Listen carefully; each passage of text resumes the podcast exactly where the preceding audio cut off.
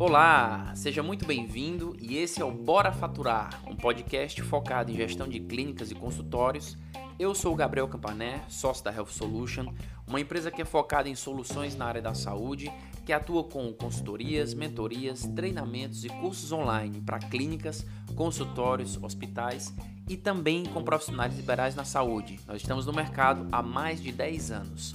Bom, para esse podcast eu trouxe um tema bem importante e ao mesmo tempo complexo, que é como abrir uma clínica que dê lucro, como você vai abrir uma clínica que tenha sucesso. É um assunto bem polêmico, né? Muitas pessoas vêm me procurar para saber como abrir sua clínica ou como investir numa clínica médica, numa clínica odontológica, num espaço de saúde para fisioterapeutas e até mesmo pessoas que nem são da área da saúde, mas que pensam em abrir uma clínica para poder faturar bem com muitas vezes essa esse gap ou essa falha que temos na nossa saúde pública. Só para vocês terem uma ideia, a população do Brasil hoje é de 214 milhões 890 mil 612 habitantes, ou seja, nós estamos quase em 215 milhões de habitantes. E só para vocês terem também uma ideia com dados atuais da própria ANS, que é a Agência Nacional de Saúde, e também do Instituto de Estudos de Saúde Suplementar, Atualmente nós temos 47,5 milhões de usuários. Então, se a gente parar para fazer a conta, a gente vai entender o seguinte: 214 milhões de habitantes com 47 milhões de usuários. Tem muita gente que não tem um plano de saúde. Mas aí eu te pergunto, por que, que muitas vezes os profissionais da saúde eles querem focar numa clínica para poder atender plano de saúde e somente visam esse atendimento de plano de saúde para poder fazer volume e por aí vai? Bom, uma clínica médica, você primeiro tem que entender, na verdade, uma clínica de saúde, né, que não é só clínica médica, tem clínica odontológica também, o porquê e qual é a razão de você abrir essa clínica. Será que especificamente você tem a necessidade de abrir o teu negócio ou você pode trabalhar para outros até entender como funciona o negócio de uma clínica que dê sucesso, uma clínica lucrativa? E eu estou te falando isso porque muitas pessoas na área da saúde vão com essa ânsia vão com essa gana que é positiva de empreender, de crescer, de buscar um negócio na sua área, se for um ortopedista, se for um oftalmologista, se for um dentista, ortodontista, né, na área da odontologia, é, se for uma pessoa que trabalha com reabilitação oral, um fisioterapeuta, enfim, querem sempre o seu espaço.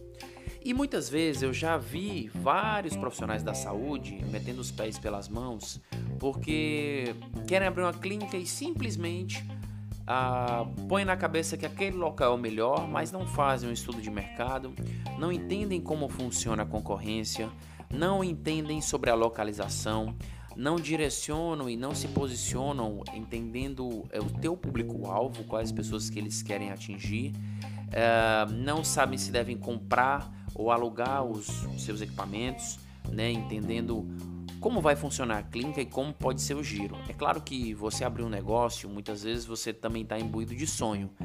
Por exemplo, ah, eu quero abrir uma clínica que seja minha cara, eu quero abrir uma clínica onde eu realizo o meu sonho ali de ter um local muito bonito e muito maravilhoso. Mas a questão também é que todo sonho tem um preço.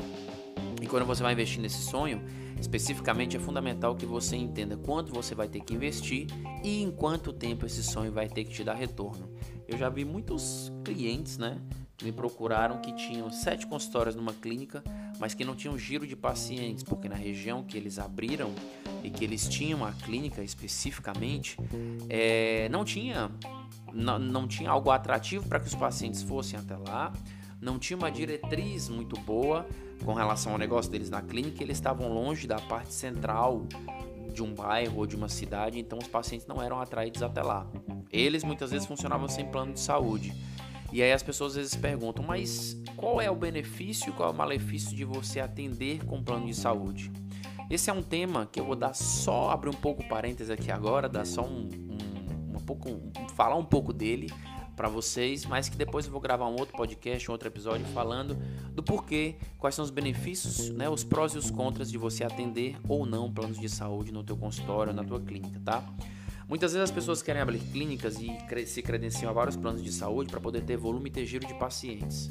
mas aquilo dali gera um vício muito grande para elas e na hora do desmame, na hora de deixar de atender é, os pacientes de plano de saúde, eles acabam não conseguindo e acabam tendo medo também de se descredenciar de determinado plano de saúde porque não conseguem fazer uma migração positiva para o particular, tá? Então eu vou falar para vocês aqui oito passos específicos sobre como você pode abrir uma clínica que dê sucesso, que dê lucro e que especificamente você consiga se destacar no mercado, tá? O primeiro ponto específico é você ter um plano de negócio, tá? Assim como qualquer outra empresa, a clínica, a, a clínica é, na verdade, né? eu sempre digo para os meus, meus clientes que você não pode chamar o teu negócio de clínica, sendo ele uma clínica muito maluco e às vezes redundante, mas você tem que olhar ele como uma empresa, porque às vezes os médicos, os dentistas, os profissionais são apaixonados pela sua profissão, acham que tendo seu espaço apenas para atender e para receber os pacientes é bacana, mas muitas vezes eles esquecem que aquele negócio precisa sim ter necessidade de dar um retorno, de dar lucro. E muitas vezes quando eles esquecem isso, o lucro vai por água abaixo. Então, o plano de negócio ele vai te ajudar a olhar melhor para a tua empresa, a ter uma visão mais ampla sobre o que você quer nessa clínica e sobre como você quer que ele esteja inserido no mercado. Esse plano de negócio ele precisa estar com tudo detalhado, vai ser necessário para o desenvolvimento da tua clínica um planejamento estratégico, planejamento financeiro, quem você vai contratar, como você vai contratar. É preciso você especificar cada investimento de equipamentos, pagamentos de funcionário, maquinário e aquilo que eu falei no começo do podcast, em quanto tempo você vai ter esse retorno é, daquilo que você investiu, né? É importante que você também entenda, e agora a gente vai entrar para o passo 2, em termos de localização, onde vai ser a sua clínica, né? É um fator muito importante porque a localização da tua clínica ela vai estar diretamente interligada no teu faturamento. Antes de você pensar em espaços que te agradem, pense primeiro num espaço que vai agradar o teu paciente. Será que eu colocando minha clínica num local, é, numa, numa clínica de rua, vai atender melhor os pacientes? Por exemplo, eu tenho pacientes que são têm problemas no joelho. Então a minha clínica a pessoa vai ter que subir algumas escadas. Será que vai ser bacana? Não é melhor um local de rua? Ou então não é melhor um local que tenha rampas no prédio comercial, onde as pessoas possam ter acesso à minha clínica mais facilmente?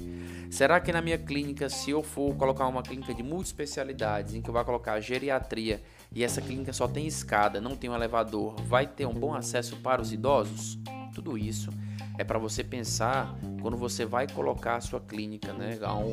Quando você vai entender sobre a sua clínica, onde você vai montar e estruturar esse negócio.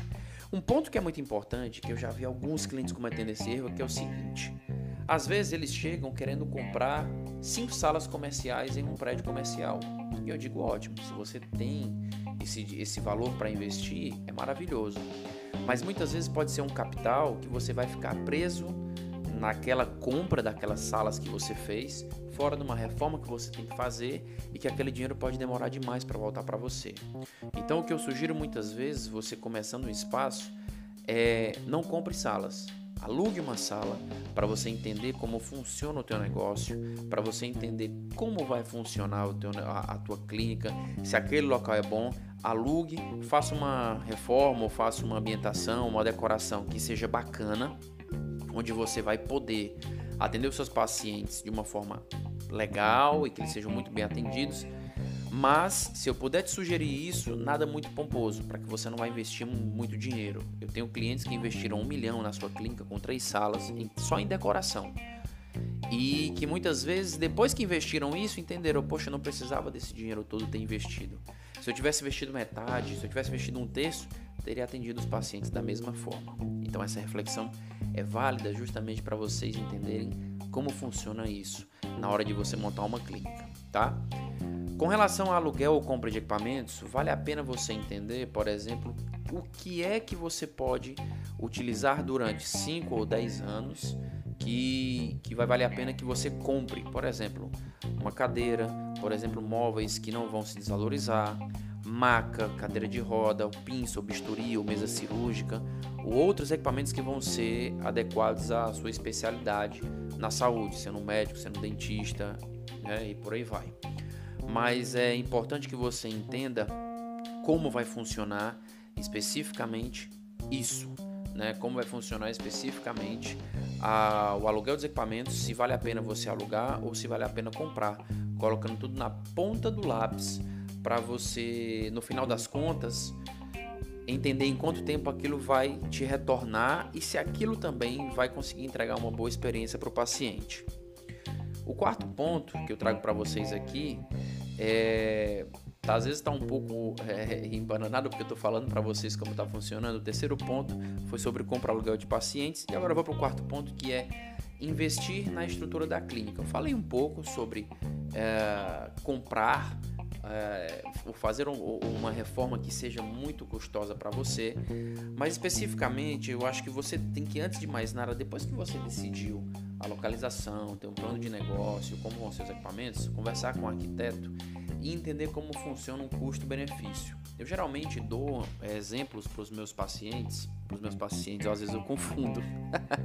Trabalho com a área da saúde e eu chamo meus pacientes de clientes. Mas às vezes eu, eu, eu falo para os meus pacientes o seguinte: pense na sua clínica, dependendo do público que você queira atender, como se fosse uma Smart Fit. Todo mundo aqui que está ouvindo o podcast conhece uma Smart Fit. Como é que seria uma Smart Fit? A Smart Fit ela dá acesso de exercício para todo mundo, democratizou a musculação, o exercício físico, uma esteira, um exercício aeróbico, e ela entrega um, uns equipamentos novos, que tem qualidade, a clínica tem ar-condicionado, mas não é muito chique. Então, é saber se na sua clínica como você pode trabalhar esse projeto juntamente com o arquiteto. Pense nisso para que seja algo funcional, que o custo-benefício seja muito bom, que a recepção para os pacientes seja algo novo. E eu sempre digo para os meus pacientes em que a sua clínica ela não tem que ter cara de clínica. você vai pensar, como assim, Gabriel? A clínica tem que ter algo aconchegante, a clínica tem que ter é, é, um, um design, um layout que não pareça com clínica, certo? É, busque na sua clínica, que, que, e hoje em dia a arquitetura está trabalhando cada vez mais isso, e fora do país as pessoas trabalham isso com uma força muito grande, que é melhorar cada vez mais a experiência dos pacientes.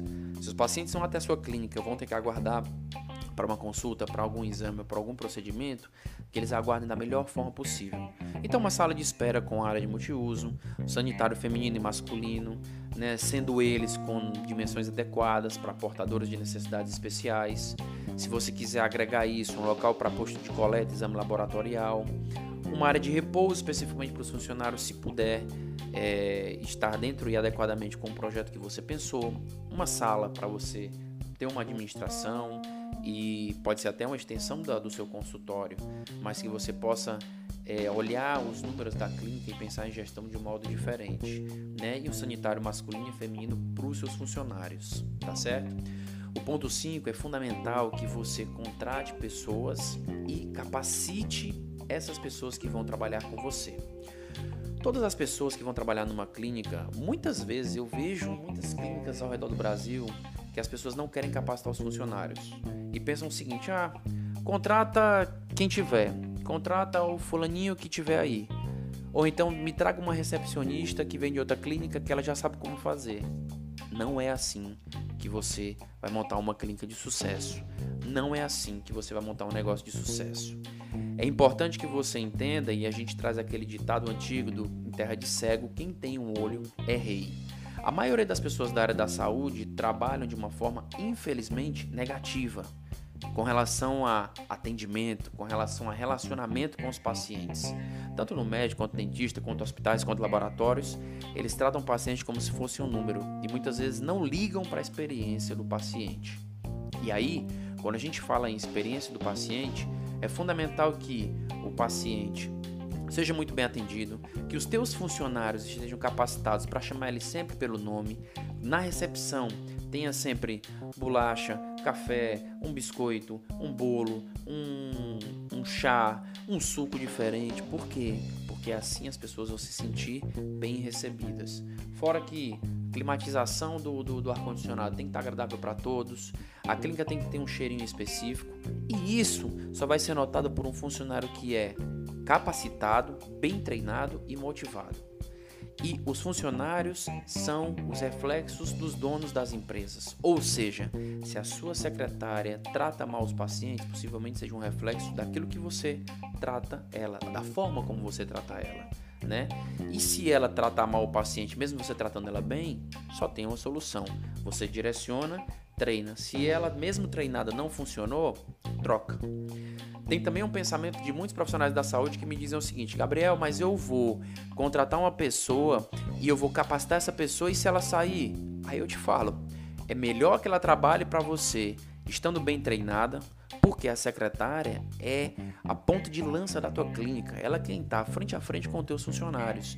E é ela a maior é, é, é, vertente de conversão de pacientes para você, porque ela também tem o poder de barrar pacientes para você. Ela tem também o poder de atrair pacientes para você. Então, você treinando bem uma funcionária, você capacitando bem uma funcionária, isso é um ponto muito positivo para a tua clínica e ela tem que estar sempre bem treinada, não só para atender bem as pessoas, mas, por exemplo, para poder negociar, caso você não queira negociar com os pacientes, não se sinta à vontade para isso, e também especificamente para ela poder é, fechar o caixa diariamente com você, ver como é que estão as contas, ver como é que está a parte financeira, te auxiliar ou auxiliar os pacientes numa flexibilização de pagamento, em passar o cartão.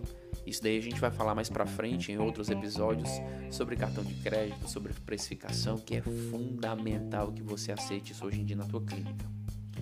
No ponto 6, nós vamos falar sobre a divulgação da sua clínica. Na realidade, muitas pessoas hoje querem correr Correr para ter um Instagram, correr para ter um Facebook, correr para divulgar a clínica no Google, correr, correr, quero correr, quero fazer, divulgar, divulgar, divulgar. Mas muitas vezes não pensam e não param para pensar no posicionamento. Peraí, eu cuido de dentes. E a maioria das vezes que eu vejo no Instagram, a gente vai falar disso também aqui no nosso podcast ao longo de outros episódios. É um médico que se divulga para outro médico. Então vamos lá, por exemplo, eu sou um dermatologista e aí eu coloco lá a minha especialidade, o meu CRM, o meu RQE, a faculdade que eu fiz, o curso que eu fiz fora, e aí eu te pergunto: isso importa em que para o paciente? O paciente vai chegar em você até de que forma? Eu quero saber quantos peelings você já fez na vida. Eu quero saber de, de quantos cabelos sendo dermatologista você tratou. Eu quero, eu quero saber quantos problemas você ajudou a, selecionar, a, a solucionar, né? É isso que eu quero saber. As pessoas muitas vezes estão na internet para focar em chamar atenção, mas não para mostrar resultado. E isso você pode divulgar sim, não resultado de antes e depois, tá? Tem algumas áreas da saúde, especificamente a medicina, que não pode. Odontologia pode, fisioterapia pode, outras áreas podem, né? Nutrição pode também. Mas não é antes e depois, é você informar quantos procedimentos você já realizou. Esses números você pode levar. Números estimados. Ah, Gabriel, mas eu não tenho é, é, essa contabilidade geral dos meus números. Tudo bem, traz números aproximados, traz números que sejam próximos da sua realidade para mostrar o grau de experiência que você possui, para mostrar o tempo que você atua no mercado. Isso é muito importante.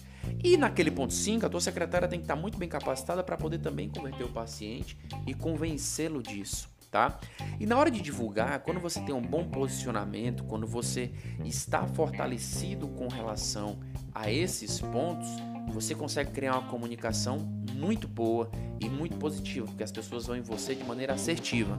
O paciente vai até você já querendo fazer um procedimento e já querendo fazer uma consulta com você, tá? O ponto 7 é que você precisa preparar uma documentação. Abrir uma empresa com CNPJ, ter uma cópia autenticada de um RG, de um CPF, é, IPTU do imóvel que você vai alugar ou que você comprou, cópia do contrato de locação ou compra de venda, alvará de funcionamento, vigilância sanitária e outros documentos que, que podem variar de acordo com a tua localização e também de acordo com a sua especialidade. Quem vai te orientar, orientar muito bem nisso são os conselhos, né, dos quais você faz parte, Conselho Regional de Medicina, o Conselho Regional de Odontologia e também um bom contador que vai te auxiliar na abertura da tua empresa e da tua clínica, tá? E é super importante também para fechar que você possa ter um controle tecnológico dos teus pacientes. Por quê? Um bom banco de dados, um, um banco de dados que esteja atualizado, que possa é, controlar o fluxo de entrada de pacientes, que possa controlar uh, a vinda do paciente, o retorno dele, qual procedimento que ele realizou. E todas essas divisões podem te dar uma projeção muito boa, não só de faturamento, mas de organização de agenda, tá certo? Então, esses foram os oito pontos que são fundamentais para abertura de clínicas. Eu fiz alguns comentários em cima da minha experiência, né, de como eu atuo. Eu atuo em todo o Brasil como consultor e mentor de clínicas para profissionais da área da saúde, não só clínicas, mas consultórios, hospitais, laboratórios e planos de saúde. E minha experiência já vem há mais de 10 anos no setor com a Health Solution. Eu tenho experiência nacional, internacional e sempre eu vou trazer para vocês aqui temas pertinentes que vão te ajudar na melhoria da gestão da tua clínica e do teu consultório, porque você estudou muito e você estuda muito é para ter sucesso e para ter lucro. Por isso, bora faturar e até mais.